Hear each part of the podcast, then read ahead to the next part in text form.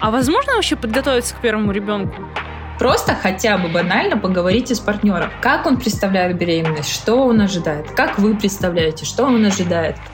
Всегда слышим самореализация в карьере, в учебе, в каких-то достижениях, но очень часто пропускается самореализация как матери. Это очень важный этап. Они пошли в партнерские роды. Но папа вообще не понимал, что ему там делать. Он сидел играл в танчики. А ей плохо. Он еще сидит со своими танчиками. И она такая вообще, что здесь происходит? Подкаст «Я так чувствую». Мысли, которые помогут девушкам начать лучше понимать себя. Всем привет, мои самые прекрасные слушательницы подкаста «Я так чувствую». Каждая уважающая себя женщина, мне кажется, в жизни еще до родов задавалась вопросом, как это рожать, больно это или нет, и вообще, что будет происходить во время, до и после. Я постоянно у всех, кто у меня рожал, вот в окружении, я всегда спрашивала, больно рожать? И все такие, ну да, больно, прикинь. Вот, в общем, по этому поводу сегодня у нас в гостях сексолог из Чили, врач, Доула, Ангелина Прыткова. И Ангелина нам расскажет сегодня все-все-все про сам процесс родов, про то, как она поддерживает женщин. В общем, она нам сейчас все расскажет, что она нам расскажет. Ангелина, привет! Привет, привет!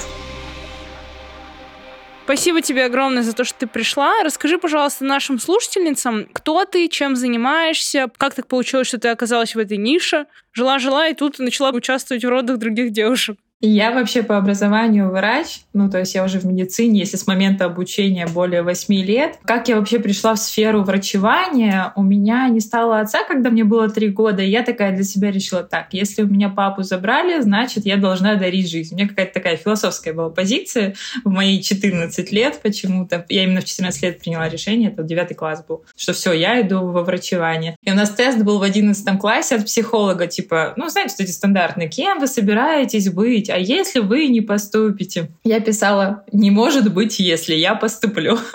Я потом вспоминаю до сих пор этот тест. То есть я никогда не меняла профессию какую-то. Я, в принципе, с этой философией до сих пор иду. И у меня получается, что, по сути, я дарю жизнь людям во всех сферах. Психология, да, если у человека какие-то проблемы, я дарю ему жизнь другую. Сексология, я ему дарю другую жизнь тоже, да, с кайфом. И доула — это вообще в прямом смысле сопровождение рождения новой жизни. Я так, в принципе, и пришла в эту профессию, поэтому у меня высшее образование врач, потом повышение квалификации сексолог в психологическом консультировании и доула. Офигеть, вот на самом деле всегда обычно ради приличия задаю вопрос человеку, как бы как ты пришел в профессию. Ну тут у тебя история, конечно, очень красивая. Конец порвал. Вообще так, я для себя приняла решение. Офигеть, это очень круто. Я прям пресс тупой респект.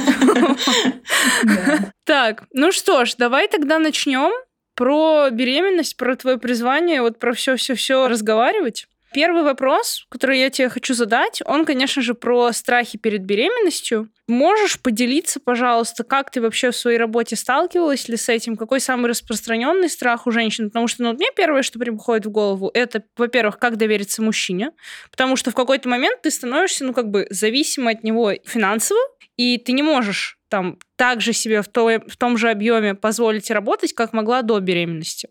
Потом это страх потолстеть, страх того, что там у тебя тело как-то превратится во что-то, ну, в принципе, просто набрать вес, потому что это очень частая история у многих женщин. Плюс еще, если там девочка, если женщина беременна девочкой, то там же всегда начинается, ой, Наташка, сейчас твоя эта девочка всю красоту у тебя заберет. Потом страх похерить свою карьеру, что я как бы все ушла в декрет, там не смогу реализовываться какое-то время, что же делать, как же быть. В общем, расскажи, пожалуйста, об этом. И вообще, как с ними бороться, как с ними жить, потому что все-таки хочется-то, чтобы, ну вот сейчас уже в нашем осознанном обществе хочется, чтобы процесс беременности, он был такой, вау, я беременна, ну, с каким-то кайфом. Да, это на самом деле, я даже поделюсь здесь не просто каким-то экспертным, а еще и как мама, потому что у меня двое детей, детей, я тоже проходила эти все страхи, это тоже немаловажно. Если говорить в процессе работы по шкале, да, убывающей, я сталкиваюсь с тем, что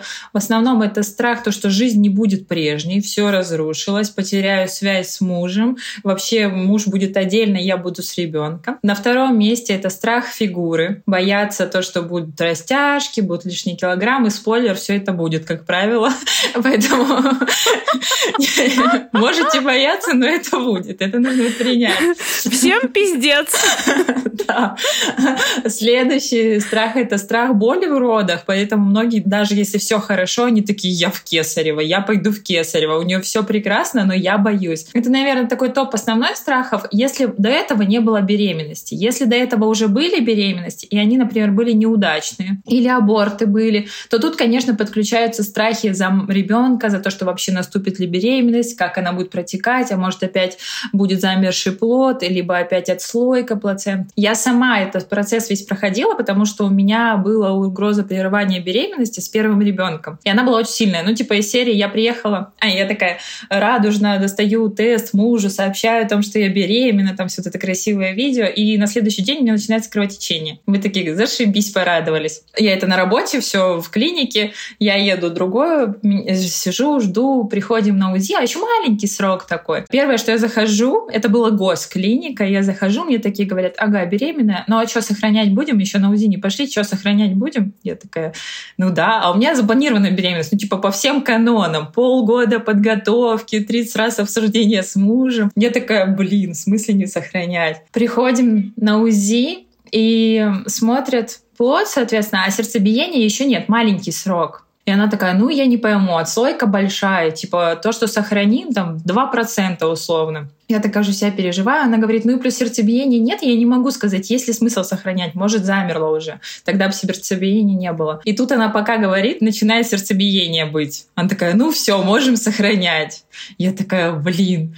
И я, конечно, вот эти со всеми страхами сохраним, не сохраним, потому что я лежала, тупо лежала пластом недели две. То есть полмесяца я просто лежала вообще, я только в туалет вставала. Ну и мне там типа, ну повезет, сохраним, не повезет, не сохраним. Все сохранили. Как меня мама потом шутила. Я потом перехаживала срок. Она говорит, сначала сохраняем, потом выгоняем. Два-две. Поэтому, если были какие-то неудачные беременности, конечно же, добавляются дополнительные страхи. И это более весомые, да, чем какие-то базовые страхи. Хотя их тоже нельзя обесценивать. У каждого свой уровень страха на сравнении с тем, что есть. Угу, угу. Блин, офигеть. Жесткая история, очень, очень. Я прям Потеряла дар речи немножечко. А как вот эти страхи, которые есть, влияют на ребенка? Вот на плод, на процесс вынашивания? Ну, вообще, немножко хочу затронуть еще, откуда вообще эти страхи идут. Они же идут в том числе, потому что у женщины начинается эта гормональная перестройка полностью. Вообще все меняется, гормоны шалят. Это похлеще, чем обычный менструальный цикл. Когда менструальный цикл, у нас там все волнообразно, а там вообще просто с горы поднялся, упал, опять поднялся. И, конечно же, на фоне этого эмоциональная переменчивость получается. Плаксивость, раздражительность, да, и тревожность в том числе. На ребенка она влияет. Если же это сверхтревожность, например, да, вот была плохая ситуация, уже была замершая беременность, и мама тревожится постоянно. Она начинает себя накручивать, она начинает придумывать. Из-за этого у нее может случаться э, депрессивное состояние, там, либо она много спит, сонливость, либо наоборот не спит. Вообще, если говорить без всяких вот этих рассуждений, а прям исследованиями доказано, что тревожность влияет на то, что снижается иммунная система. Прям это доказано, что э, Т-клетки цитотоксические, они повышены у людей, которые тревожны. Соответственно, иммунная система снижается, и начинается вылазить все что угодно. Тут еще и гормональные изменения, мама начинает болеть, соответственно, это первый триместр, закладка нервной трубки, ну, все, в общем, механизмы, которые влияют в дальнейшем на ребенка. А потом мама начинает, например, питаться либо слишком много, либо мало. Это тоже влияет на плод, потому что первый триместр это просто основа ребенка, основа плода. Как произойдет закладка нервной трубки, да, и остальных зачатков, это очень важно, и это влияет, в принципе, на дальнейшее развитие ребенка. Также вообще в целом же мама и ребенок — это единая жизнь, единый организм, пока 9 месяцев они живут. И, соответственно, даже доказано то, что если мама стрессует, переживает, тревожится, у нее повышаются эти катехоламины, которые отвечают за гормоны стресса, и это все сказывается на ребенка в том числе. То есть проникает через плацентарный барьер. И также самое с гормонами радости, эндорфинами, они также проникают через плацентарный барьер. И еще также важно, знаете, когда рождаются дети плаксивые, либо наоборот такие робкие, застенчивые. Это же тоже отчасти связано с тревожностью. Ну, то есть ключевое отчасти. У нас нет в медицине такого, что так, только из-за того, что ты депрессовала, все, значит из-за этого. Нет, отчасти это тоже связано с тревожностью, потому что ребенок этого все воспринимает, он проживает вместе с мамой. Ну, то есть взрослый человек, когда стрессует, ему плохо, он себя чувствует как подавленная какашка с ней выражения. Вот то же самое ребенка, просто в чуть-чуть меньшей мере, потому что мама взяла в большую степень на себя. Я даже могу сказать по себе. У меня две беременности было. Первая беременность, я, в принципе, хорошо ходила, у меня не было никакого стресса, ничего, все прекрасно. У меня ребенок родился просто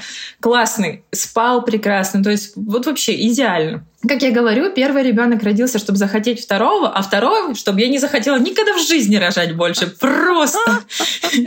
Никогда. И вторую беременность я ходила, я дофига работала, у меня там перелеты были, потому что я рожала в Чили сама. У меня были вакцинации для того, чтобы прилететь сюда. Короче, и зуб удаляли, что мне только не делали.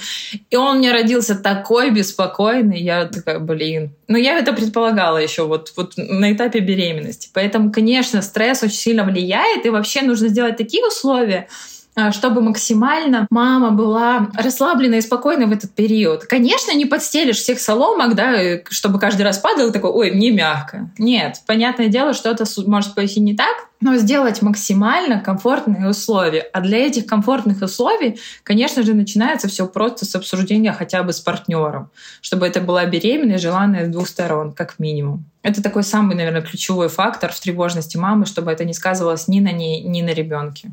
А можешь вообще какие-то дать советы по тому, ну вот, как себе вот этот стресс максимально снизить во время беременности? Что нужно делать? Что там, к чему подготовиться? Может быть, какие-то, не знаю, определенные вещи купить? Или поговорить вот, да, с партнером? Это, знаете, как купить курс какой-то. Можно, пожалуйста, купить спокойную беременность? Отлично, вы оплатили да. пакет, VIP-тариф. Подписка оформлена на 9 месяцев. Было бы классно. Да, да, да. Ну, на самом деле, конечно, чтобы победить любой страх, нужно с ним договориться. Чтобы с ним договориться, нужно с ним познакомиться. И ни в коем случае его не подкармливать. Что я имею в виду? Например, некоторые женщины боятся боли в родах. А тут им начинает мама, бабушка рассказывать, да пипец, трэш, у меня такие роды были. Я там порвалась просто вдоль и поперек. И у меня была просто такая пациентка, приходит перед родами, она говорит, мне так страшно рожать. Она уже была настроена на кесарево, то, что я говорила, ноль показаний, но она говорит, мне так страшно рожать. Мне мама рассказывала какой-то трэш. Я, говорит, даже кесарево боюсь. Я вообще всего боюсь. Поэтому это вот то, что самое главное, не подпитывать этот страх. То есть, соответственно, если есть люди, которые рассказывают, как это ужасно материнство, ну вы уже беременны, обратно, ну типа не откатишь, не, не случится. И, ну, если уже особенно весомый срок, да, говорить рожать придется. И если уже так все произошло, и вы это ждете, вы сделаете такую среду, чтобы у вас были адекватные люди, которые не будут вас устрашать и говорить, как все фигово. Ну, в каждой ситуации есть что-то плохое, а что-то хорошее. Плюсов от материнства, поверьте, очень много, даже когда ты сильно уставший от детей. Также важно вообще на самом начальном базовом этапе это поговорить с партнером, что вы ожидаете от материнства. Потому что, как правило, опять-таки по опыту консультации, мне приходят и говорят, ну я вот думала, что он будет сидеть с ребенком, менять памперсы, не спать ночами. А приходит партнер, это парная консультация, и он говорит, ну, нет, у меня такого не было в семье. Обычно мама там всем занималась, а папа там на работе был. Говорит, я даже не знал, что это надо. Ну, то есть он типа даже вообще не понимал, что так надо, что это ненормально. И вот когда мы не разговариваем, мы базово даже не можем понять друг друга.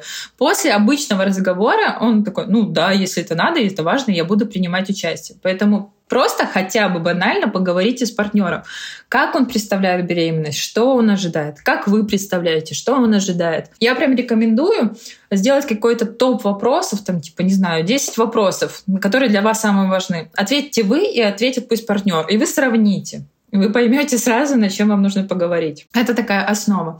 Дальше, конечно, я рекомендую с медицинской точки зрения обязательно готовиться, потому что очень большая сейчас прогрессия именно в гемостазе, гемостазиологических различных патологиях, типа гемофилии, тромбофилии, все то, что приводит к кровотечениям, когда и маму сложно спасти, и ребенка часто прерывание беременности, там, до второго месяца, например, ходит, на втором месяце все замерши. Таких женщин на самом деле много. Объясню, почему важность подготовки. Это, конечно, классно готовиться по всем канонам, не курить, не пить, есть правильно, но важно пройти анализы. Потому что прерывание беременности, вот это вся проживание чистки, да, вакуум и тому подобное, она очень сильно сказывается на женщине. Особенно, когда это желанная беременность. Ее пройти, вот этот период, очень сложно. И это потом нужно прорабатывать, потому что это будет вечный страх. Это не так, что вы сходили в магазин. Нет, это все очень сказывается. И были много статистик. И про просто аборты, да, и про, про выскабливание, когда вынуждены аспирации. Это все очень сказывается психологически, поэтому готовьтесь медицински прям очень хорошо. Это прям на втором месте максимальная рекомендация. Сначала мы поговорили с партнером, готовы ли вообще, дальше медицински. Что на третьем месте могу сказать? На третьем месте я, наверное, бы рекомендовала понять, как вы хотите проживать эту беременность, создать себе условия. Ну, например, если вы хотите реально сидеть в декрете и ничем не заниматься, сделайте эти условия, проговорите с партнером, что он несет на вас ответственность, да, там, обеспечивает финансово. Это тоже важно проговорить, потому что, как правильно ты сказала, все равно жизнь меняется, она меняется полноценно. Это другая часть реализации, реализация материнства. Кому-то важно пробыть полностью в ребенке, там, заниматься собой. И такой, блин, я в декрете, могу вспомнить про свои танцы, хобби, хобби, особенно когда там декрет начинается, только еще ты не родил, у тебя вообще классная возможность. Проговорить это тоже важно, потому что, опять-таки, по опыту некоторые партнеры, они не понимают, что ваша функциональность как бы меняется, вашего дохода уже не будет, даже если он у вас был раздельный. И они такие, блин, что, мне больше надо зарабатывать? А еще и третий человек появился? Ну, нифига себе. Вот это я, конечно, подписался. Подписку отменяем. На самом деле это важно проговорить, потому что у меня есть довольно много пациентов, которые говорят, я хочу просто покайфовать в декрете, не хочу не делать, задолбала мне эта работа. Я просто хочу быть ребенком. Ну, на самом деле, с ребенком, конечно, покайфовать э, сложно, прям полноценно, но тем не менее. Поэтому этом, наверное, основа, которую я бы рекомендовала, это разговоры и подготовка со всех сторон. Но опять-таки к страхам, если вернуться, если у вас уже так случилось, что вы забеременели, ну, контрацепция не сработала, мало ли, всякое бывает, и начинают мамы себя накручивать. Блин, сколько бокалов вина было выпито, сколько сигарет выкурено, или там что-то я еще делала, и все это скажется. Ну, смотрите, у вас уже это произошла беременность. Если вы не собираетесь прерывать, вы очень хотели, да, там, например, но все равно предохранялись и думали, ну вот там через полгодика, самое время. Но уже так случилось. Перестаньте считать эти выпитые бокалы, ну ничего не изменится уже, вообще от слова совсем ничего не изменится. Ходите на УЗИ просто, все стандартно, делайте скрининги, не отказывайтесь от них, это очень важно. Сейчас есть огромная пропаганда не делать скрининги, не делать УЗИ. Я против этого, потому что патологии, которые можно выявить на начальных этапах, нужно делать. Понятное дело, не стопроцентная это будет выявляемость, но это нужно делать. Поэтому не корите себя, ходите и снижайте свой уровень страха как раз-таки за счет обследований, когда вы идете на УЗИ, вам говорят, да все нормально, у вас ребенок развивается согласно срокам, все, типа, мамочка, идите дальше, чильте, кайфуйте. Слушай, а я вот подумала, э, возникло вот два вопроса. Первое. Есть мамочки в запрещенной социальной сети, которые, ну вот у них уже там реально восьмой-девятый месяц. А они ходят, тягают эту штангу 100 килограмм. Это вредно? Ох, ты затронула тему запретную. А, слушай, знаешь, у меня есть две категории мамочек, которые у меня большие вопросы. Вот которые тягают штангу на восьмом-девятом месяце, и которые только родили в первый месяц такие «бежать, марафон, бежать, худеть, быстрее».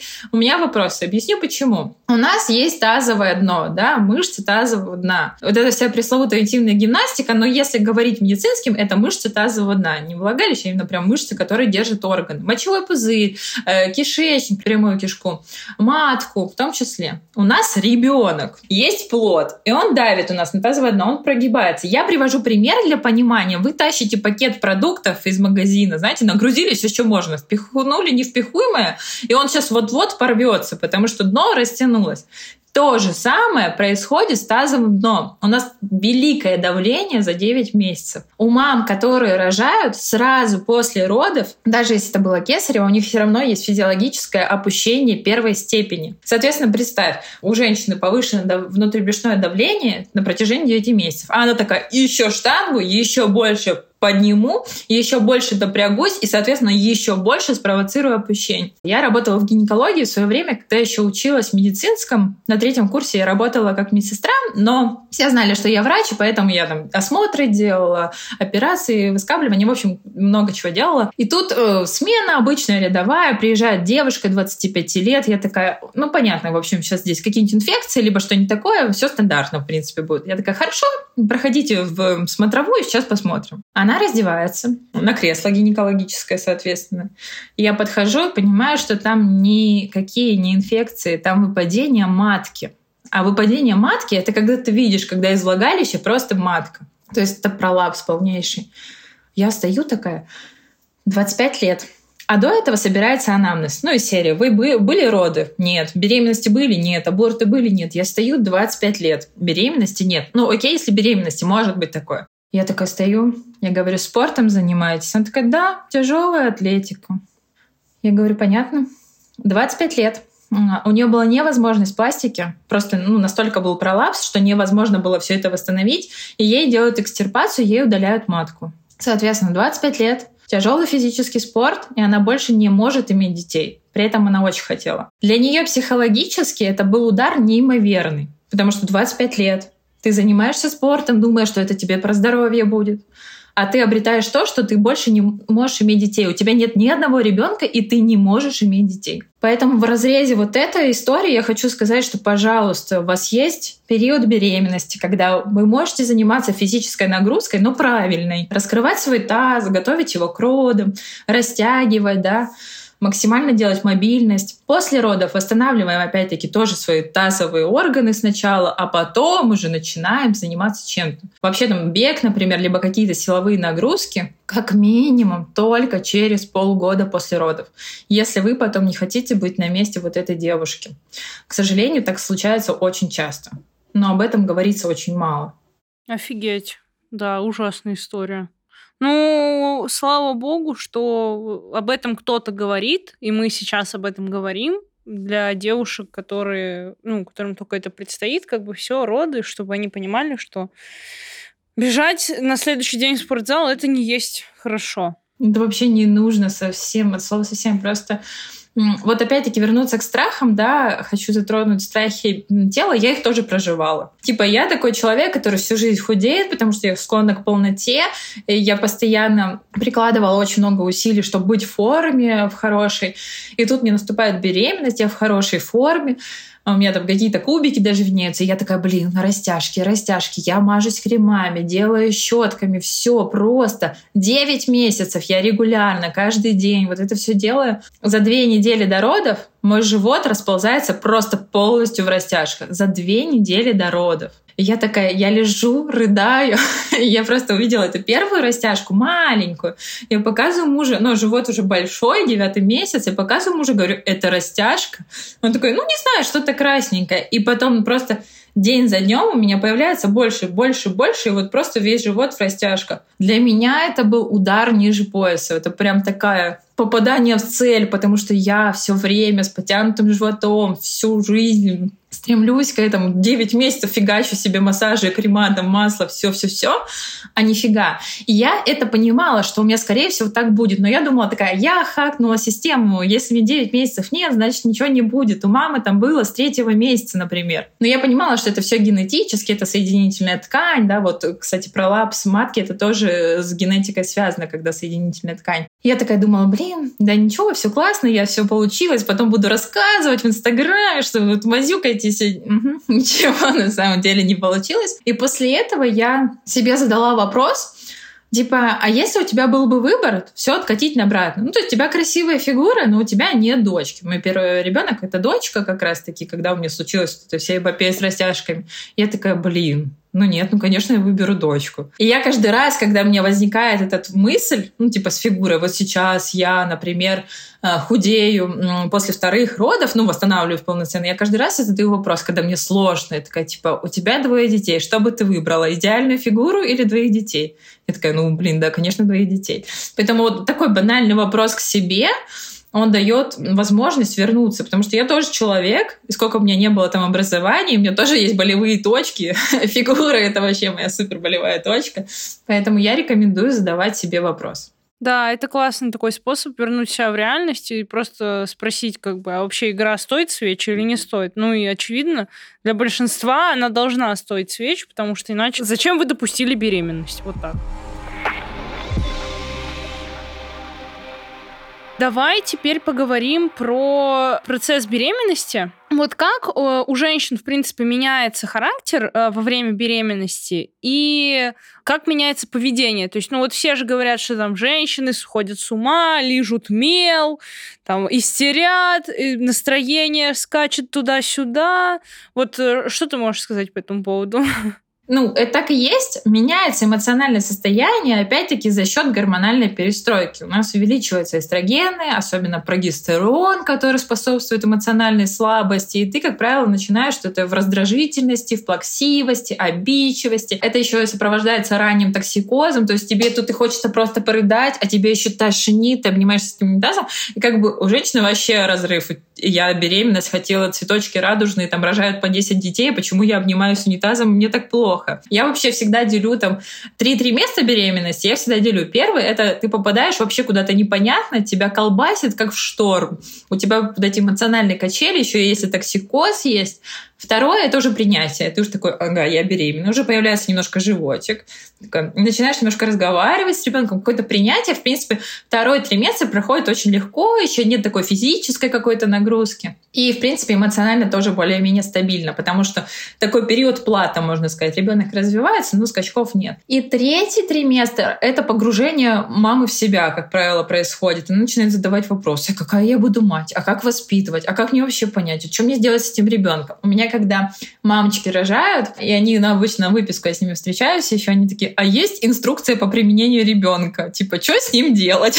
Вот мне отдают, что с ним делать? Вот на самом деле третий триместр у мамочек часто случается с тем, что ага, ребенок, как мне с ним быть, что мне с ним делать. Ну, то есть они больше погружаются в эту историю, начинают готовиться к родам, Тут тоже может повышаться уже плаксивость, потому что уже готовится организм, гормонально готовится к рождению ребенка. Но я считаю, что, блин, а нафига дана тогда беременность? Ну ты рождаешь, просто выращиваешь новую жизнь. Ну поплачь ты, порыдай. Когда у тебя еще будет возможность аргументированно, обоснованно этим заниматься? Ну, беременность. Понятное дело, это не должно выходить за границы какие-то человека, там из серии есть патологическая история, а есть нормальная история, когда тебе грустно. Для того, чтобы это проживать, говори об этом. Говори партнеру. Если он тебя там раздражает, говори ему не из позиции, что ты плохой, с предъявы, а говори, знаешь, мне вот не нравится, мне это неприятно, и мне немножко это раздражает. Либо мне вообще дико это бесит, можешь этого не делать, пойми это. Вас психологически человек будет воспринимать проще, чем когда ты будешь говорить там, Петя, ты мудак, ты меня задолбал, и я не знаю почему, но ты просто задолбал. Конечно, он будет в шоке. А если ты ему скажешь, что знаешь, Петя, дорогой, вот мне просто все раздражает, я не знаю почему, но вот так происходит. У меня подруга, вчера буквально ситуация, она не беременная, но тем не менее, прикольная была ситуация. Она такая говорит, у меня сегодня настроение расстаться с моим, ну, с мужчиной.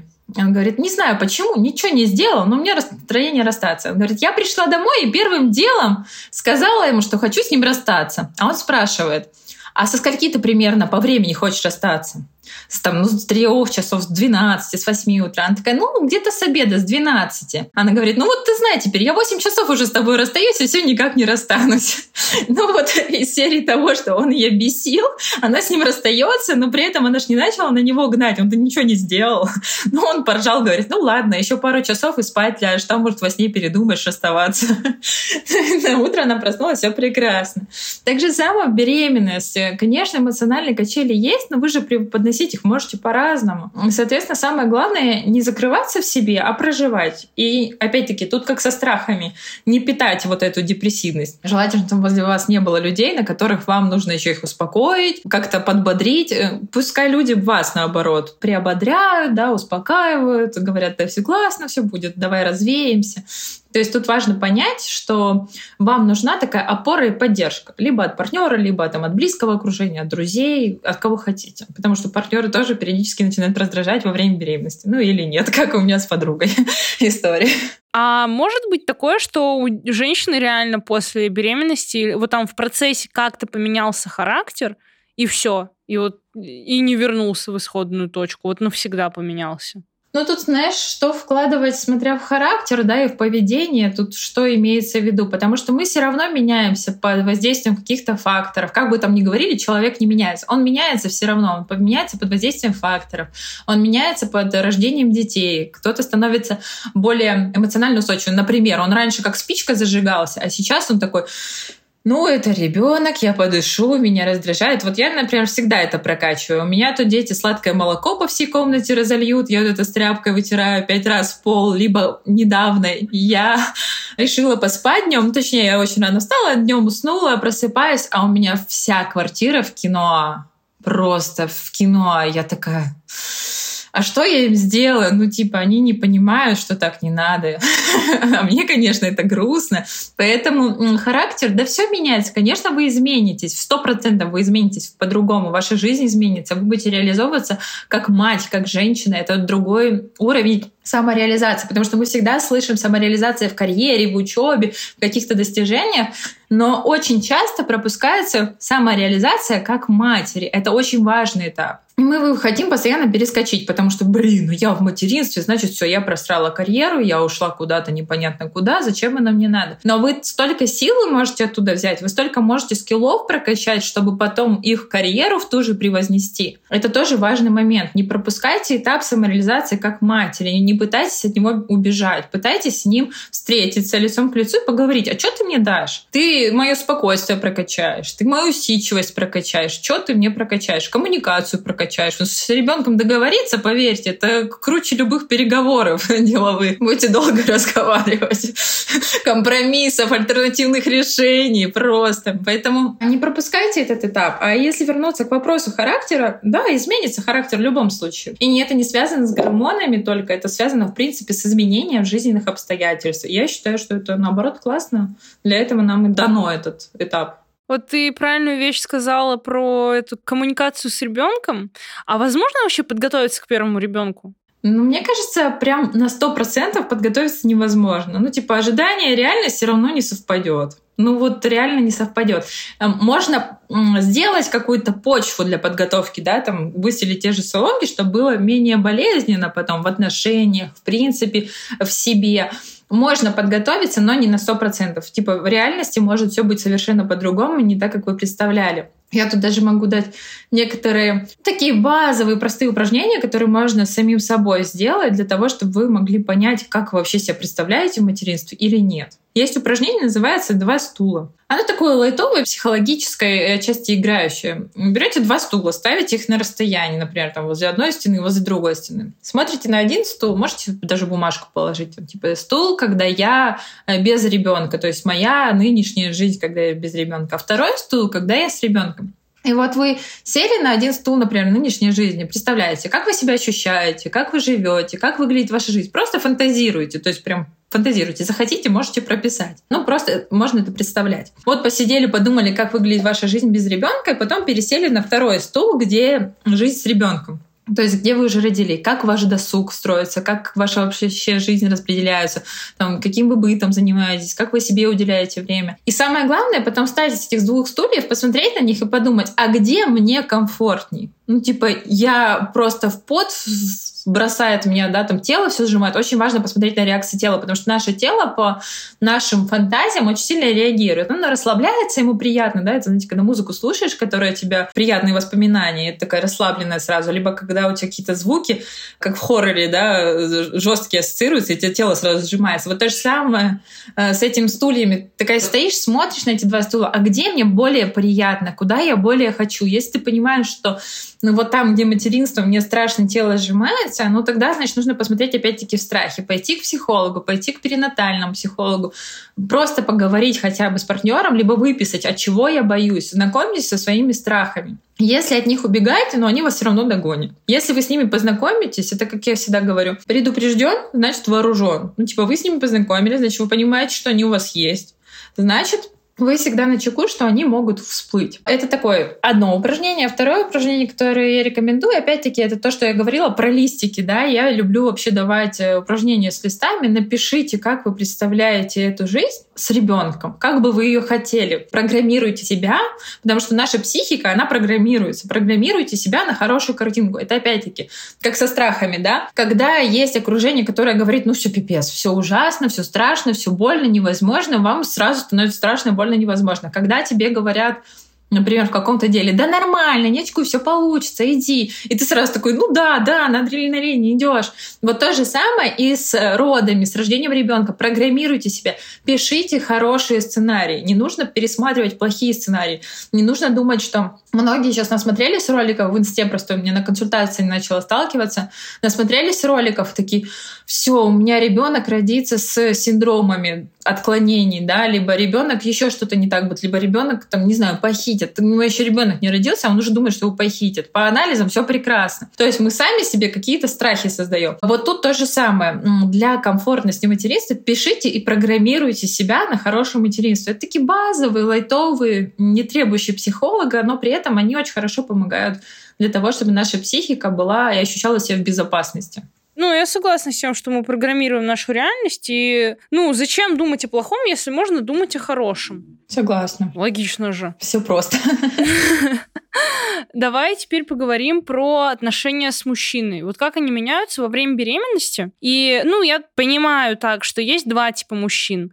Одни мужчины, которые, ну, не знаю, назовем это эмоционально зрелые, они как бы понимают, что когда у них женщина беременна, то там, ну, все, этот статус истерички переходит к ней. И мужчине надо просто взять свои яйца в кулак. Если он супер гиперэмоциональный, подавить это все, ну, не подавить, но как-то сублимировать, Э, и не выплескивать на женщину. И как бы, ну, просто относиться 9 месяцев и далее, плюс потом, сколько там еще, первые два года с пониманием. Есть те, кто могут так делать, есть те, кто, блядь, не, вообще не бум-бум, что происходит, и они сами там из себя начинают строить обиженку, типа, вот, там женщина моя беременна, она меня пилит. Короче, как меняются отношения с мужчиной, и как не допустить такого, чтобы вот ты забеременела, и тут ты понимаешь, что просто рядом с тобой не мужчина, а баба.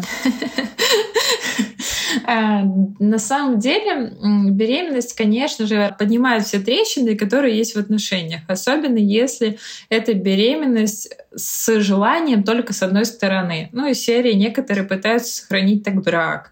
Э, некоторые пытаются... Я знаю такие ситуации реальные, когда женщина принимала там моральный контрацептив, она их сама отменяет, ничего не согласовывая с партнером. Ой, а я беременна. А он такой, ой, офигеть, класс, я не готов к этому.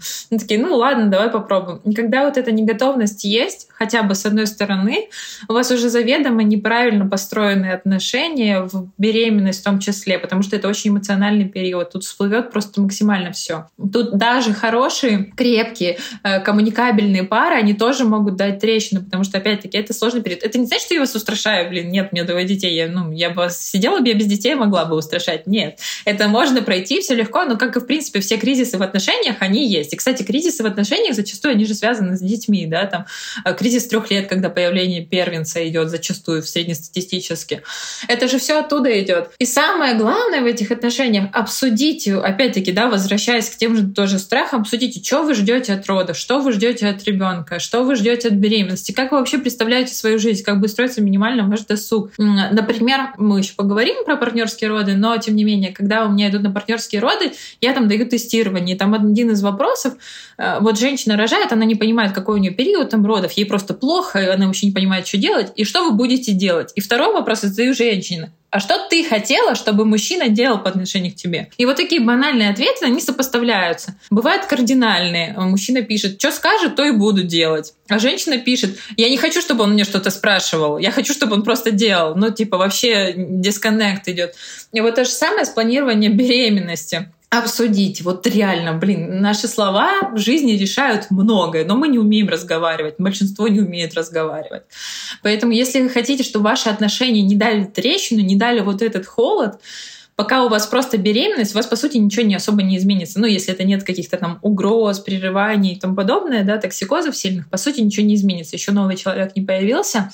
У вас есть возможность подготовиться к этому этапу. Пусть мужчина будет причастный к вашей беременности. Это не значит, что если он не ходит на все обследования УЗИ с вами, он плохой. Нет, это значит, что он иногда может с вами сходить. Он может быть в курсе, чего происходит. Не значит, что нужно его оградить. Раз он работает, не нужно чтобы он там был, принимал участие, не нужно ему занимать время, он устает и так. Нет, он будет уставать еще больше, но он должен быть причастным. В принципе, рождение, создание новой жизни — это ответственность 50 на 50. И мамы, и папы. Если вы уже на этапе беременности начинаете с партнера снимать эту ответственность, ну, когда родится ребенок, у меня для вас плохие новости. Скорее всего, он останется со своей там 10% ответственностью и будет считать, что так окей. Поэтому наделяйте папу его половиной ответственности, и он вам не помогает, а он разделяет участь папы в жизни ребенка. Еще когда он сидит в животе. Он там пойдет вам, не знаю, купит какие-нибудь чулки компрессионные, либо витамины, это тоже участие, а не серии там «иди сама это все сделай». Разделяйте, пусть он будет участник вашей беременности. Это, в принципе, вас уже сблизит к общему делу, да, приведет к общему занятию, к общим интересам. самый главный вопрос, ради которого мы все здесь собрались, партнерские роды. Э, быть, быть или вообще быть. или не быть? Вот в чем вопрос. Да. Ой, тема, наверное, это вторая, да, после спорта или первая, даже не знаю. Я, я много провожу подготовок к родам, не только сопровождение как доула, а именно у меня есть э, семинар «Мама и папа», я его провожу офлайн в Чили, когда ко мне приходят пары, и я такая, типа, даю вердикт. Вы готовы к партнерским родам и не готовы? На самом деле, предотвращая э, спойлер, что есть пары, которым я говорю, вы готовы. Чтобы вы не понимали, ну и не думали, что я говорю, что нет, партнерский род роды для всех не подходят. Но в большинстве случаев партнерские роды не подходят именно партнерские роды с мужем, потому что партнерские роды могут быть там с доулой, они могут быть с мамой, там, с родственниками. Я знаю на опыте, приезжали со свекровью рожали. Даже такие отношения есть у людей. Ничего себе. Партнерские роды с папой на самом деле а, нет точного ответа быть или не быть, но я считаю, мое лично сугубо мнение, что зачастую не быть. Очень индивидуально пары, подготовленные с пониманием всего процесса, единично могут идти в роды вдвоем. Приведу примеры. Был случай, когда пара пришла и разводилась из-за того, что они пошли в партнерские роды, Папа вообще не понимал, что ему там делать. Он сидел, играл в танчики. А ей плохо. Он еще сидит со своими танчиками. И она такая вообще, что здесь происходит? И, конечно, если вы идете в такие партнерские роды, ну, извините, все будет не очень хорошо. Я просто иногда вот с мужчин, я просто, я я хуею без баяна. Ну реально, у тебя жена рожает, ты играешь в свои компьютерные игры. Да, э, и на самом деле э, расскажу случай из практики. Доульское сопровождение, у нас заключен контракт, я маму готовлю к родам, все дела, я с ней разговариваю. Ну что ты вообще, как вы думаете? А в Чили тут так, если идет доула, то муж не идет. Если не идет муж, то идет доула. Ну, то есть как бы два нет. Очень редко разрешают. И я такая говорю, ну а что вы думаете? Она такая, ну, у меня муж вообще хотел пойти на роды, он типа за партнерские роды. Ну, в общем, не буду рассказывать дальнейшую философию, но происходит так, что у нас, во-первых, преждевременные роды, 35-я неделя, отходят воды, все это экстренно внепланово, я приезжаю в клинику, только я захожу в палату, муж такой, оп, я поехал домой, да? Жена сидит и говорит, ну мы же партнерские роды изначально планировали. Он такой, ну все, Ангелина же приехала, я могу уезжать. И там жена просто такая, ну, понимающая, она адекватно оценивающая, и поэтому она, в принципе, взяла Доулу, потому что она понимала, что, типа, ну нет, там не, не получится партнерских родов, это не то будет. И она так ржала, когда мы вообще вместе сидели, смеялись, ну, типа, я только захожу, а чтобы понимали, это 5 или 6 утра, темень, в палате темно, я просто захожу еще вот просто на ощупь, и я вижу, что он уже моментально одевается, а они спали, потому что ждали, пока я приеду, одеваются, я поехала, где моя машина, надо вспомнить. В общем, это было э, очень смешно в плане того, что почему я эту историю рассказываю, потому что часто как идут на партнерские роды? Ну, жена хочет, я пойду. А жена такая, если ты не пойдешь, козел, мудак, ты меня не любишь и вообще ты не участник. Да нет, девушка, это не так работает. Партнер может вас любить, обожать, но он будет ну, не, не готов к этому, он не готов к этим крикам, он не готов э, к вообще этой обстановке, он может переживать. Это вообще другое восприятие. Он вас может реально любить, обожать, сидеть под роддомом все трое суток, пока вы рожаете, но он не готов зайти туда, потому что ну, есть много даже видео, где просто мужчина с такими глазами, то его тошнит, то ему плохо, его в итоге не маму. А еще есть такая статистика, ну, она как бы не то, что это научная, да, большой спектр взят, но точечно сделанная по партнерским родам. Отслеживается корреляция, что когда присутствует папа на потугах, когда уже ребенка, да, мы выталкиваем, рожаем, женщина не может расслабиться, и потуги удлиняются в 2-3 раза. А это типа очень много. А как только просят ненавязчиво там пойди позови медсестру, допустим. Женщина рожает просто за 5-10 минут, потому что партнер вышел, она все уже не, не чувствует, что мне нужно быть какой-то собранной, и она просто рождает.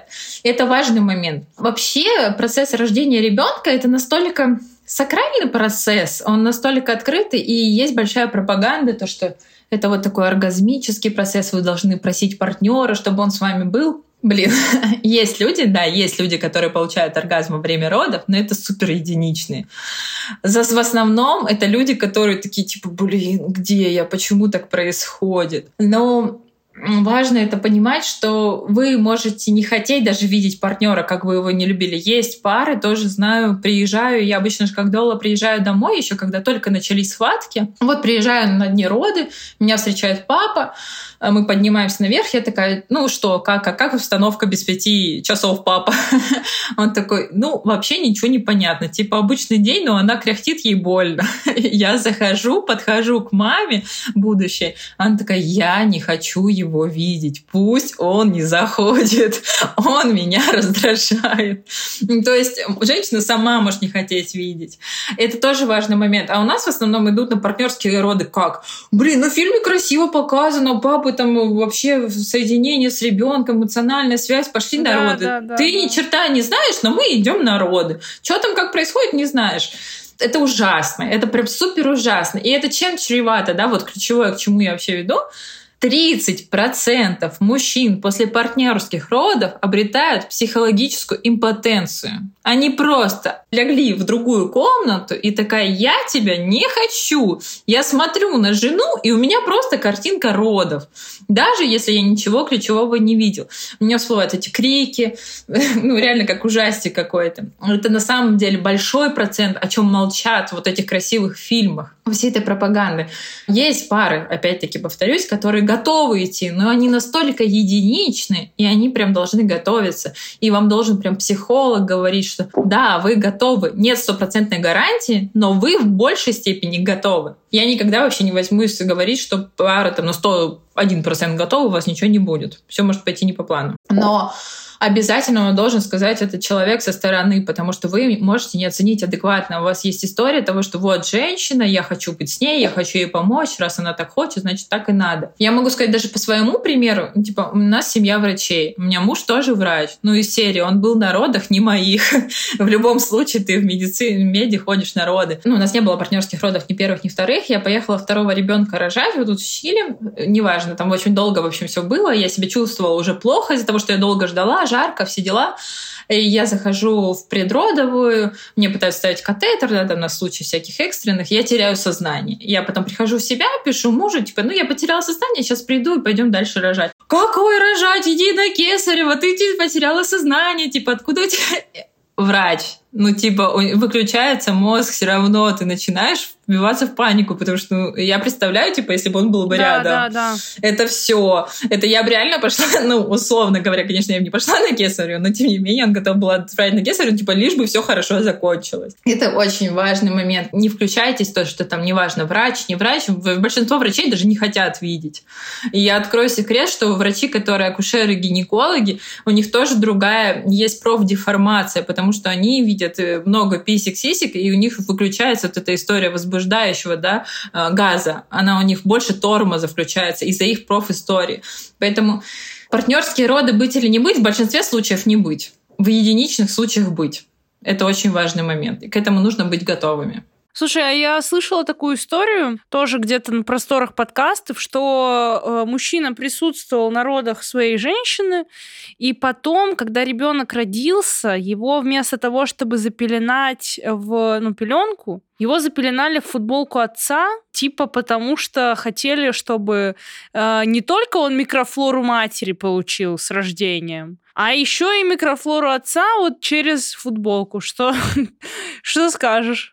А, я скажу, что, ну, блин, за час в этой футболке ты особо микрофлору не установишь. Микрофлора формируется довольно-таки долго, и она формируется за счет чего? Ну, смотря о какой микрофлоре говорим. Если говорим про иммунную систему, то это с лактацией, да, им антитела идут с молоком матери. Если мы говорим про кишечник, ну, тоже как бы из-за лактации микрофлора формируется, в том числе и из-за воздушно-капельной истории. Поэтому, ну, нет. Можно приложить к телу, да, и мамы, и папы, для того, чтобы как эмоциональная связь больше становилась. Есть вообще после родов golden hour называется, золотой час. Когда ребенок родился, вот есть золотой час. В принципе, этот час считается такой, условно говоря, более коннектный, да, эмоционально устанавливающий. Если не только мама и папа побыл, то, конечно, это поможет. Но многие воспринимают так, что типа приложили, завернули футболку, что-то сделали, все случилось, а дальше ни черта делать не надо. Но я могу сказать, что эмоциональная связь лучше установится, если вы будете хорошим отцом. Вот все. Даже если вы не попали в этот golden hour. У меня муж не попал ни на один этот golden hour, у нас даже не было такой цели, но он прекраснейший отец для детей, потому что он полностью участный. Ну, типа, он ночью встает, кормит ребенка, он садик отводит, ну, полноценно 50% делает. Вот эта эмоциональная связь. У нас люди просто ищут такую волшебную таблетку. Вот сказали про это золотой час, все, сейчас делаем, дальше ничего делать не надо. Я же сделала, установила эмоциональную связь. Ну, нет, так не работает. Ну, какая-то минимальная эмоциональная связь. Да даже мама, которая приложили груди, которая вынашивала ребенка, 9 месяцев ты с ним живешь, мамы берут и смотрят такие, блин, а что я ощущаю? А я ничего не ощущаю. Ну, типа, я не понимаю. Как можно понять, любишь, не любишь? Это формируется все со временем. Вот эта привычка, эмоциональная связь. И это нормально. Это наш организм перестраивается. Он не может такой включиться и сказать, блин, ты мама. Вот класс, люби, вот ты должна любить. Есть даже такая история, история не моей пациентки, а моего коллеги, пациентка, она забеременела женщина. В 24 года беременность была непланируема, контрацепция подвела. В общем, она родила, э, все это было согласовано с мужем, он готов был.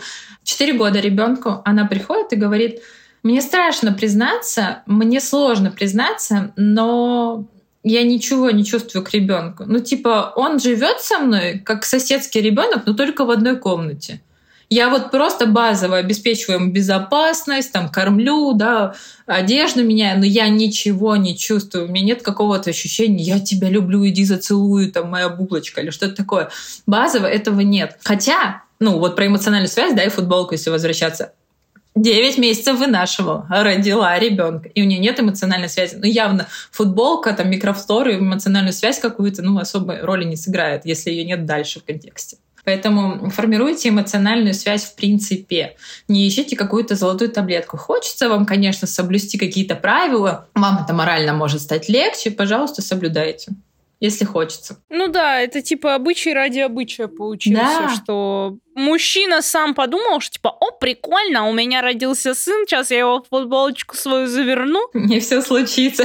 Да, да, да, да. А еще футболочку заверну. Ребенок, когда рождается, он очень сильно отдает тепло ну, типа, вообще супер сильно. Его надевают же в три бодика, носки, шапка, а тут футболочка, но его могут максимум накрыть, пока у мамы лежит, там пуповина пульсирует 5-10 минут. 5-10 минут флору не сделают, ну никак. А дальше ребенок просто околеет, у него температура тела станет 33. Ну, прям вот реально есть недоношенный ребенок, когда родился, например, и он же еще больше дает тепло. И мы были в родблоке, потому что у него температура была 33. И лампами, и одеждой нагревали, а тут футболочка. Ну, явная футболочка футболочка тут вообще не прокатит. И это может быть и в нормальном течение беременности, то есть э, тепло отдается, поэтому 5 минут роли футболки вашей не сыграют, а дальше его нужно одевать уже. Окей, мы уже частично затронули этот вопрос, но все-таки после присутствия на родах у жены, у мужчины зачастую пропадает сексуальное желание. Ну, 30% я считаю, что это довольно большой процент, да, когда случается психологическая импотенция. Это не один не два,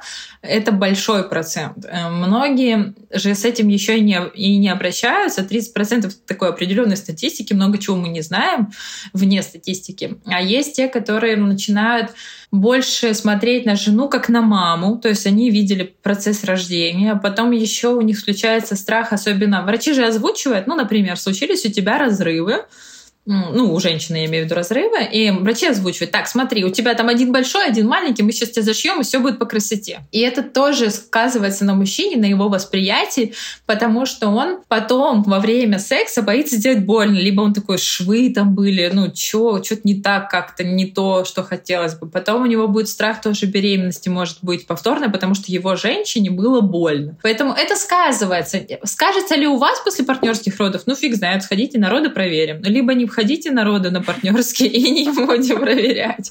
Ну вот реально.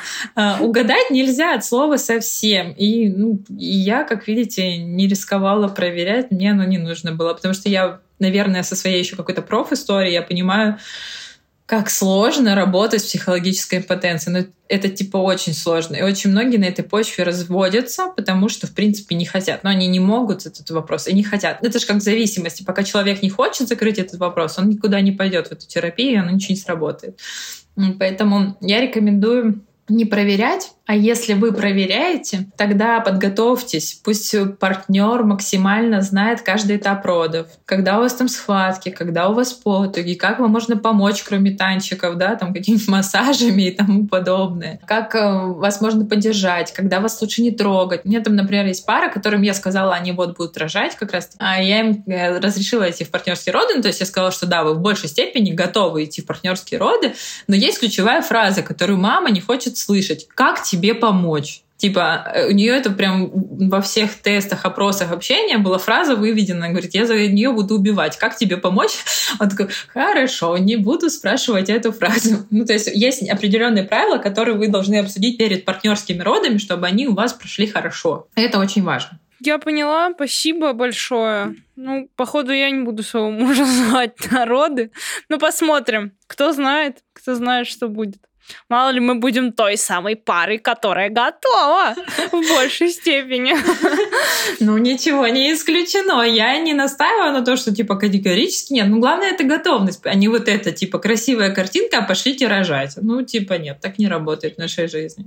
Да, ко всему подходим с умом. Теперь про постнатальный период. Вот когда ты уже родила ребенка. Э, Все, Сил нет, сна нет. Сама в декрете, спорта нет, там, но вот тело еще не пришло в порядок, кожа ухудшилась. Внешний вид в целом вот не айс. Может быть, у кого-то даже наступила послеродовая депрессия. Как быть, что делать, как не скатиться в самобичевание, потому что ты же еще параллельно, ну, как бы ты взращиваешь прям еще одну жизнь, и на тебе огромный груз ответственности. Любить, холить и ценить. На самом деле, а, конечно, сделайте основу перед э, родами, чтобы у вас была помощь. Ну, давайте объективно. Без помощи капец как сложно. Пускай это будет няни, пускай это будут бабушки, дедушки. Многие начинают, мне, я помню, кто поднимала эту тему в запрещенной соцсети.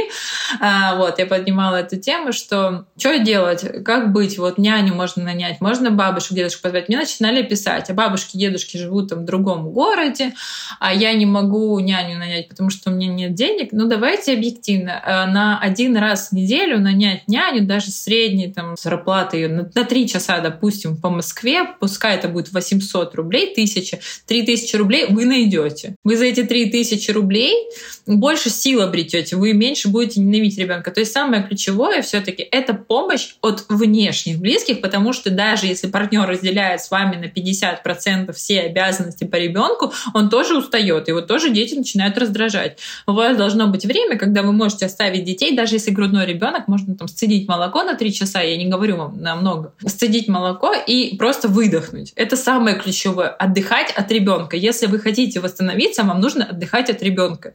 У вас включается этот паника, тревога быть постоянно с ребенком, и вы будете постоянно с ним, вы устанете еще больше. Вы будете потом его ненавидеть, у вас пойдет вот эта история депрессии в том числе, потому что у вас гормональная перестройка, она тоже есть. Особенно если вы кормите грудью, у вас опять гормональный окситоцин просто со всех щелей хлещет, да, эмоционально зашкаливает, это тоже важный момент. Если вы не досыпаете, пускай это будет днем, например. Муж погуляет с ребенком, хотя бы там раз в неделю вы выспитесь. Это тоже важный момент. Мне многие начинают делать такие возражения из серии «У меня муж работает 5 на 2, он тоже устает». Но если вы относитесь к своему мужику с жалостью, то у меня к вам большие вопросы.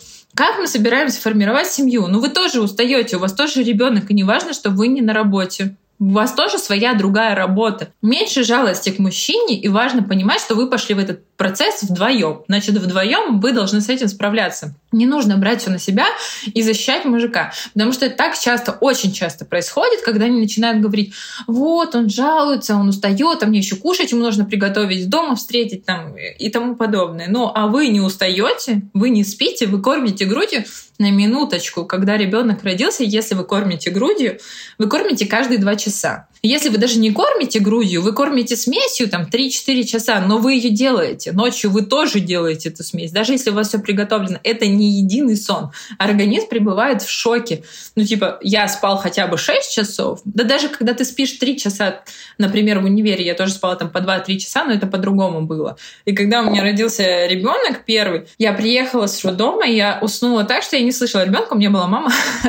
Меня будили мама и муж, типа, корми. Я говорю, не хочу кормить кормить? Он говорит, я говорю, кормите сами. Они говорят, у нас нет сиськи, в смысле, как мы кормить будем? А я типа вообще не хотела просыпаться.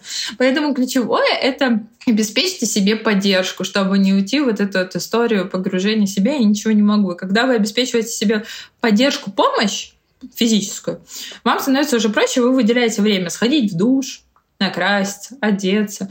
Э, даже если у вас тело расползлось в растяжках, расплылось в 10-20 килограммах жира, это не значит, что это все, это не, необратимо. Это все обратимо. Но это не отменяет того, что вы сейчас можете красиво одеваться, вы можете делать себе там укладку, вы можете намазывать себя сотнями кремов, как вы делали раньше, в общем, всю вот эту свою бьюти-рутину какую-то привычную для вас, массажи ходить. Этого же никто не отменял. Вот самое ключевое — любите себя, то есть заботьтесь о себе, не ждите. Пресловутая фраза «вот, вот я сейчас похудею, и я начну жить». Либо там сейчас вот ребенок подрастет, и я начну жить. Спойлер, нет, у вас будет все равно каждый раз какой-то, ну не будет этого лучшего момента, каждый раз что-то будет не то. Каждый раз там ребенок то колики, то садики, то школы, то еще что-то. До 18 лет у вас подписка на ребенка, ну как бы обязательно вы ничего не сделаете э, в этом случае. Поэтому не откладывайте жизнь на потом, живите сейчас. И я могу это сказать, живите сейчас на своем даже примере, потому что у меня родители живут в другой стране, ну даже с первым ребенком, они там жили в другом городе, в 10 часов езды от меня. Я жила в другом городе, когда рожала меня там, мы сразу с мамой договорились, что я рожаю, она ко мне приезжает на месяц, и она мне помогает. Это было лучшее решение. И я это сравнила на контрасте, потому что второго ребенка я рожала уже в Чили, ну, то есть, типа, это трое суток перелетов. ко мне никто не прилетал. И первый месяц мы здесь были, И я такая, блин, как это сложно. Это очень сложно без поддержки. Хоть у меня муж был, который тоже там и погулял, и потанцевал с ним, но это очень сложно. Э, обретите поддержку. И также я могу сказать на своем же примере, забегая наперед, что у вас нет возможности няни, бабушек, дедушек, ну, вы должны ее запланировать, когда еще планируете ребенка, какую-то базовую, минимальную, у вас должна быть эта возможность, если вы хотите сохранить достаточный уровень жизни, потому что вы скатите вот это самое самобичевание. Ну, типа, Жизнь тлен, день сурка, я просыпаюсь, растянутые треники, гулька, я ничего не хочу, я жить не хочу. И в целом ребенок даже не спит, даже если он капризный, можно выстраивать режим какой-то, можно ребенка внедрять в свою жизнь. Не старайтесь подстроиться под жизнь ребенка. Прям вот это ключевое, прям ключевое. Не встраивайтесь в жизнь ребенка, встраивайте ребенка в свою жизнь. Если вы путешествовали, путешествуйте с ним. Если у него здоровье позволяет, все окей, без проблем. Если вы там привыкли ходить на массаж, ходите, найдите это время. Я ездила на маникюр, помню, когда первого ребенка родила, ездила на маникюр, стяживала молоко, ну, там два часа у меня маникюр и педикюр, четыре руки. Я помню, под конец двух часов ребенок сытый, молоко, если что дома есть. Мне муж записывал аудио, доченька, смотри, мама сейчас придет, а Эмилия там орет на фоне, ну, типа, жалость такая, доченька, смотри, мама ногти, конечно, делает, но она придет. Ну, типа, забивайте на это, потому что, ну, поорет, ну да, конечно, у вас есть молоко, вы не оставили голодную, вы не оставили холодную там на улице. То есть у вас будут пытаться навязать чувство вины, что какого фига у тебя ребенок, а ты занимаешься собой. Шлите всех да, нахер. Да, да. Это вообще э, ну, не работающая история, если вы хотите жить дальше. И как раз-таки про отношения с мужчиной, когда вы скатываетесь в самобичевание, забиваете на себя, и мужчина такой, ой, ну, обесценивание начинается. То есть, а когда вы понимаете, что у вас есть уровень, который вы хотите и к которому вы идете, мужчина начинает вас по-другому ценить, как бы он ни пытался навязать чувство вины. Это тоже важный момент. А как э, вот как раз-таки со своим мужчиной сохранить вот эту страсть в отношениях? И, ну, у всех же, я уверена, есть такой, ну, не у всех, да, у большинства, что, блин, вдруг, вдруг муж разлюбит, там сейчас больше времени уделяю ребенку. Вот что с такими ситуациями делать? Но самое главное это не растворяться в ребенке, когда женщина уходит полностью в ребенка, ну типа серии есть памперс, ребенок, а ты мне не нужен, там муж подходит, например, просто поцеловал, так, нет, иди, я сейчас вот с ним, я кормлю, памперсы мою, но это самое ключевое, не растворяться в ребенке. Я всегда говорю, что у вас должна быть пирамида вашей по жизни. У вас есть я, это просто вершина, ключ. Без вас бы не было вашей пары, то есть вы мужчина, это вторая ступень, а без вашей пары не было бы ребенка. И вот в такой такой приоритетности вы всегда исследуете. Сначала себе, потом мужчине, а потом уже ребенку, потому что от обратного не идет. Даже если ребенок только родился, даже если ребенку нужна сейчас помощь какая-то, все равно есть базово. Раздраженная мама это не помощь ребенку, это ухудшение состояния ребенка. Он очень сильно чувствует маму на самом деле, особенно если есть лактация. А, вот это состояние передается, поэтому вы помогли себе, ребенок стал спокойней. Если вы помогли себе, а еще у вас хорошие отношения с мужем, то ребенок стал спокойней. А если если вы не помогли себе, у вас хер в отношениях с мужем, то есть с ребенком у вас полная беда, и тут у вас полный full комплект э, разочарования, стресса и драмы. Поэтому помните всегда вот эту вот пирамиду, да, я, пара, и потом уже только ребенок. Ребенок всегда на третьем месте идет, и только после ребенка идет другое окружение, там друзья, близкие и тому подобное. И это самый важный момент. Как не охладеть с партнером? Ну, нет никакой гарантии. Опять-таки, как я говорила, солому ты не постелишь везде, чтобы не упасть. Но ключевое я всегда рекомендую, обычная практика, 30 минут в день разговора. 30 минут в день разговора не о памперсах, не о бытии, не о кредитах, не о проблемах, а просто. Типа, как твое настроение, какие у тебя увлечения. Банально, но вам сложно будет 30 минут проговорить. Вы начнете скатываться в ребенка, в проблемы, во что-то такое. Просто о ощущениях, о желаниях вам будет сложно поговорить. Начинайте хотя бы там с 10-15 минут. 30 минут они помогают выдерживать вот этот коннект, связь. То есть ты причастен к моей жизни, я причастна к твоей жизни. Это тоже важно. Второй момент ну, опять-таки, возвращаясь к помощи, у вас хотя бы час должен быть в неделю, два часа в неделю, когда без ребенка вы с мужем своим проводите время, пойти просто кофе попить. Это тоже важно для сохранения отношений. То есть самое ключевое, не делайте так, что где-то есть ребенок, а мужу места не осталось. Это вот самое провальное, что приводит к каким-то проблемам. Э, конечно, муж может охладеть, он может это не сразу произойти, но тем не менее, когда вас постоянно отвергают, когда к вам нет какого-то интереса, вы сами автоматически начинаете закрываться. А вот с финансовой зависимостью от мужа у женщины, ну, во время беременности, там, первые несколько месяцев наступает невозможность реализовываться. Вот что с этим делать и как бы как себя чувствовать при этом нормально? Мне сразу всплывают ролики, которые по-любому видели многие, типа «У вас должен быть 20 миллионов на счету, и тогда вы готовы рожать». Я всегда... Да, да, да, да, да. Я всегда ржу с этих роликов, ну типа я бы не рожала своего первого ребенка, потому что у меня не было этих 20 миллионов на счету. И вообще тогда, мне кажется, полмира не должно рожать среднего там класса, хотя которые живут хорошо и весьма по совести. Поэтому какой-то такой истории у меня нет, и вы не услышите никогда от меня, у меня возникает шок от этого. Но финансово вы опять-таки должны на этапе планирования проговорить, ну, то есть готов ли мужчина покрывать ваши расходы, ваши потребности на вас, на ребенка, да, в первый период э, после родов, либо вообще, в принципе, на весь декрет, декрет сколько там не может длиться, не помню, полтора-два. Я, например, сама в два месяца была дочки, не захотела сидеть в декрете ни в каком. Я такая, блин, мне нужна работа. А я понимаю, что офлайн врачом я никуда не пойду работать. Я такая, ну, значит, мы осваиваем новую профессию, значит, мы начинаем. Я начала пушить телеграм телеграм-чаты, я устроилась менеджером по продажам, вообще ни черта не знала в этом. И я такая получила свою первую зарплату, помню, с двухмесячным ребенком. Тогда, еще три года назад, когда мы жили в Ростове, я такая получила зарплату 60 тысяч рублей. Я такая, чего? С двухмесячным ребенком? Я сама? Ну вот это я красотка. И потом мне просто так и начала расти. Мне там через 4 месяца такие, а давай руководителем будешь. Ну, то есть, как бы это с ребенком возможность смотрите от своих запросов. Финансово зависеть хотите или не хотите. У кого какие амбиции. Кому-то вообще пофиг. Я знаю одну девушку, пациентку мою, она такая, у меня при слове там работа, бизнес, мне фигово становится, да я лучше подойду и выпрошу эти деньги. Мне вообще не, не, мою самооценку не задевает никак. То есть тут смотрите свое отношение к этому. Кого-то там задевают, ой, просить деньги, вот это выклянчивать, а кому-то вообще пофиг.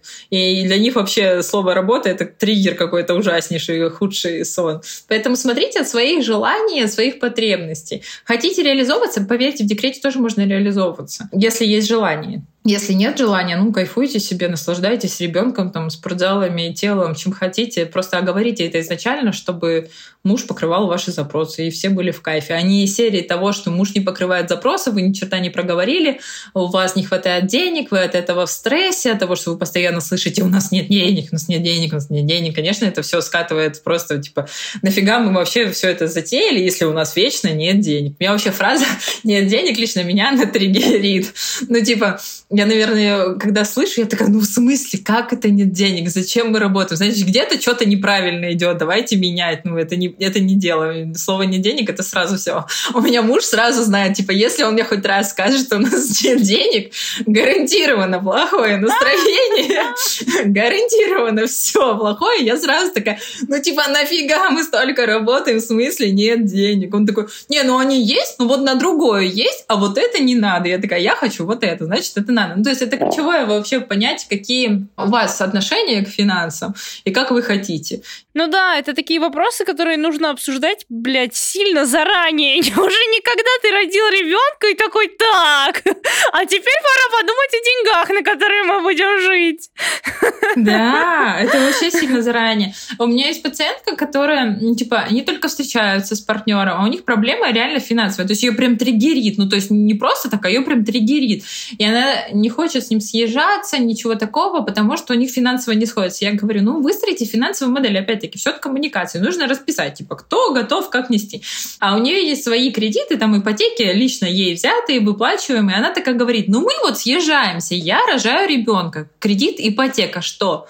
Ей мужчина говорит, ну, твой же кредит и ипотека, значит, ты платишь. Он говорит, ну, я родила. Он говорит, ну вот родишь, тогда и поговорим. Я такая, ну классно, нет, так не работает. В смысле, родишь и поговорим. А типа, если я рожу и разговор не устроит, что делать обратно?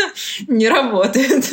Поэтому разговаривайте да, да, супер, супер прям заранее. Это прям важно, важно все подметить себе по пунктикам, как вы хотите, сколько вы хотите, с чего кто платит, за что платит. Супер важный момент. У всех, кстати, финансовая модель очень разная, и это нормально. Многие просто сейчас, опять-таки, у нас очень много фона нашего мира, да, и много соблазнов. Так, вот тут финансовый коуч, коуч, наставник наставников сказал, что нужно распределять бюджет, и вообще муж должен тебе 20% от зарплаты давать, а у нас такого нет, значит, ты козел. Хотя вас, по сути, все устраивает. И устраивало до того, как вы услышали этого коуча, коуча, наставника, наставника. То есть самое ключевое, не поддавайтесь соблазну нашего внешнего мира. Как вам комфортно? Комфортен семейный бюджет? Окей, пускай будет семейный. Главное, чтобы вам было комфортно. Комфортно, что у вас там мужчина платит за ресторан и квартиру, а у вас свои деньги на себя и на сумочки – классно, делайте так. Ну, самое главное, сдавайте, как вам комфортно. Просто настолько мусора и шума внешнего мира, что очень сильно нужно фильтровать. Фильтр должен стать еще жестче просто со временем, иначе у нас начинают зарождаться проблемы в парах, которых даже этого не было, если бы они не услышали 15-минутное видео какое-то. Ну, это правда на самом деле. Меня много просто стало запросов от пациентов в последнее время. Я вот услышала видео, мне сказали. Я такая, «Э, хорошо, а если разобраться, тебя что-то беспокоит? Нет. Ну вот сказали, что нужно вот так же. Ну, кто сказал? Нет нормы какой-то отношений, финансов, жизни и тому подобное. Угу, угу, да, да, это тоже классная мысль. Нормально так, как нормально вам. Да, это как в сексологии. В сексологии же не лечится ничего, что не беспокоит человека. Если человека что-то беспокоит, то можно лечить. Ну, типа, если у вас нет секса 10 лет и вам ок, ну, это мы не будем лечить, потому что у вас это не беспокоит. Вот так, в принципе, и по жизни. Э, нужно то, что вас беспокоит, лично вас, а не навязанное обществом. Так же самое с беременностью. Типа, вам время рожать, а ты не готов рожать. И вас это беспокоит просто потому, что нужно рожать. Тоже важный момент.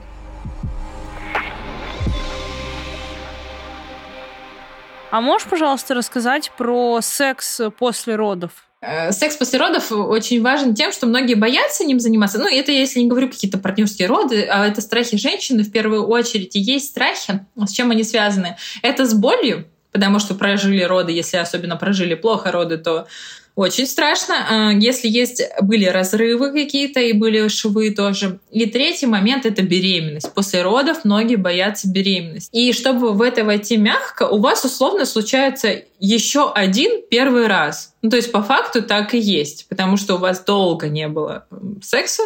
Это примерно вы начинаете после нормальных естественных родов заниматься примерно через месяц. То есть месяц у вас ничего не было, у вас все там совершенно по-другому. Если это были швы, то там еще больше зоны чувствительности. И важно это партнеру тоже объяснить, чтобы он не в привычной для него, да, и для вас, в принципе, интенсивности, механики, позах, а дать ему понять, что ваш секс, он должен быть максимально э, нежным, мягким, лайтовым, комфортным для вас. То есть, чтобы он отслеживал. Именно проговорить и дать это понять, потому что это важный момент. Иначе вам будет так больно, что вы, ваша психика закроется. У вас каждый раз секс будет ассоциироваться с болью, и вы будете ощущать тянущие боли внизу живота, и у вас начнет срабатывать эта психология. Э, второй момент — страх беременности сразу про контрацепцию подумайте, потому что многие женщины после родов боятся опять забеременеть, а многие думают, что лактация, лактационная аминорея, да, когда нет менструации, значит нет рисков забеременеть. Есть риски забеременеть большие, потому что менструации нет, овуляция есть, беременность там в три месяца. только три месяца назад родила, это такая тест положительный, такое тоже часто случается. И вот чтобы ваш секс, половая жизнь была комфортной, вы в нее комфортно вошли, обезопасьте себя со всех сторон. То есть поговорите с партнером, обезопасьте себя в виде контрацепции правильной, которая, там, если вы кормите грудью, она одна, если вы не кормите, она другая. И третий момент, вы должны сами себя подготовить. Я еще рекомендую, если у вас были разрывы и были швы наложены да, на промежность, у вас закончились уже выделения, делайте массаж промежности, чтобы швы были максимально эластичные. Массаж промежности мы делаем, когда готовимся к родам в третьем триместре, и мы его делаем после родов, если были швы, для того, чтобы было максимально эластично. Потому что когда рубец не эластичный, это больно. Наверное, это самая ключевая такая памятка секса после родов, потому что он у вас все равно будет. Хотя многие врачи такие, ба, может заниматься сексом через месяц. Женщина такая, я им больше никогда в жизни заниматься не буду. Но нет, вы будете, конечно, не заниматься, но это нужно сделать максимально комфортно для себя. А вот во время беременности до которого срока можно сексом заниматься? Если нет никаких угроз, осложнений и тому подобное, прям до самих родов. Вот прям до самих родов можно заниматься. На самом деле, это еще называют врачи мужетерапия, потому что секс во время беременности, он готовит шейку к родам в том числе. И поэтому можете заниматься, пока вам комфортно. Опять-таки, если нет никаких осложнений, пожалуйста, вперед. У меня вообще было так, что э, я после секса через три часа у меня начались схватки. Ну, типа, простимулировала все, и я на следующий день родила. Поэтому занимайтесь, когда Нифига вам комфортно. На девятом месяце тоже можно заниматься сексом. Вообще, в целом, ваша жизнь не меняется. Ну, поза как-то меняется, но в целом ничего. Может быть, очень часто женщин пугает, чувствительность снижается снижается, прям реально сильно снижается у многих чувствительность, они такие, типа, многие и так имитируют там какие-то оргазмы, тут вообще ничего не чувствуют, и они вообще ничего не понимают. Это нормально, у вас гормональная перестройка, и это нормально, и это важно. Опять-таки, предупрежден, значит вооружен. Вы должны это знать, понимать и не пугаться, что с вами что-то не так. У вас просто меняется организм, меняются половые органы, они там набухают, увеличиваются и тому подобное. Ну, давай тогда подведем итоги. Самый главный вывод, который ты хочешь, чтобы слушательницы сделали после прослушивания нашего эпизода. Божечки, беременность это не так страшно. Нужно от нее кайфовать, а все остальное вы создаете сами. Вы создаете все условия, и вы либо ищете возможности, либо ищете причины, почему у вас так плохо. Вот я рекомендую вам искать возможности, чтобы у вас была кайфовая беременность, кайфовые роды, кайфовый секс после родов и, в принципе, кайфовое материнство. Даже если вы отмываете кино по всей квартире, как я. Бог дал зайку, даст и лужайку. Да. Все, мои дорогие, спасибо огромное вам за прослушивание. Контакты Ангелины, ссылку на нее я оставлю в описании к этому выпуску и в телеграм-канале подкаста. Если вы еще не подписаны, то обязательно переходите, подписывайтесь. Ставьте свои звездочки, пишите отзывы на подкаст, добавляйте его в избранное. Спасибо огромное Ангелине за то, что она пришла к нам в гости. Спасибо тебе, что пригласила в гости. Спасибо за ваш подкаст. И все, до новых встреч. Пока-пока.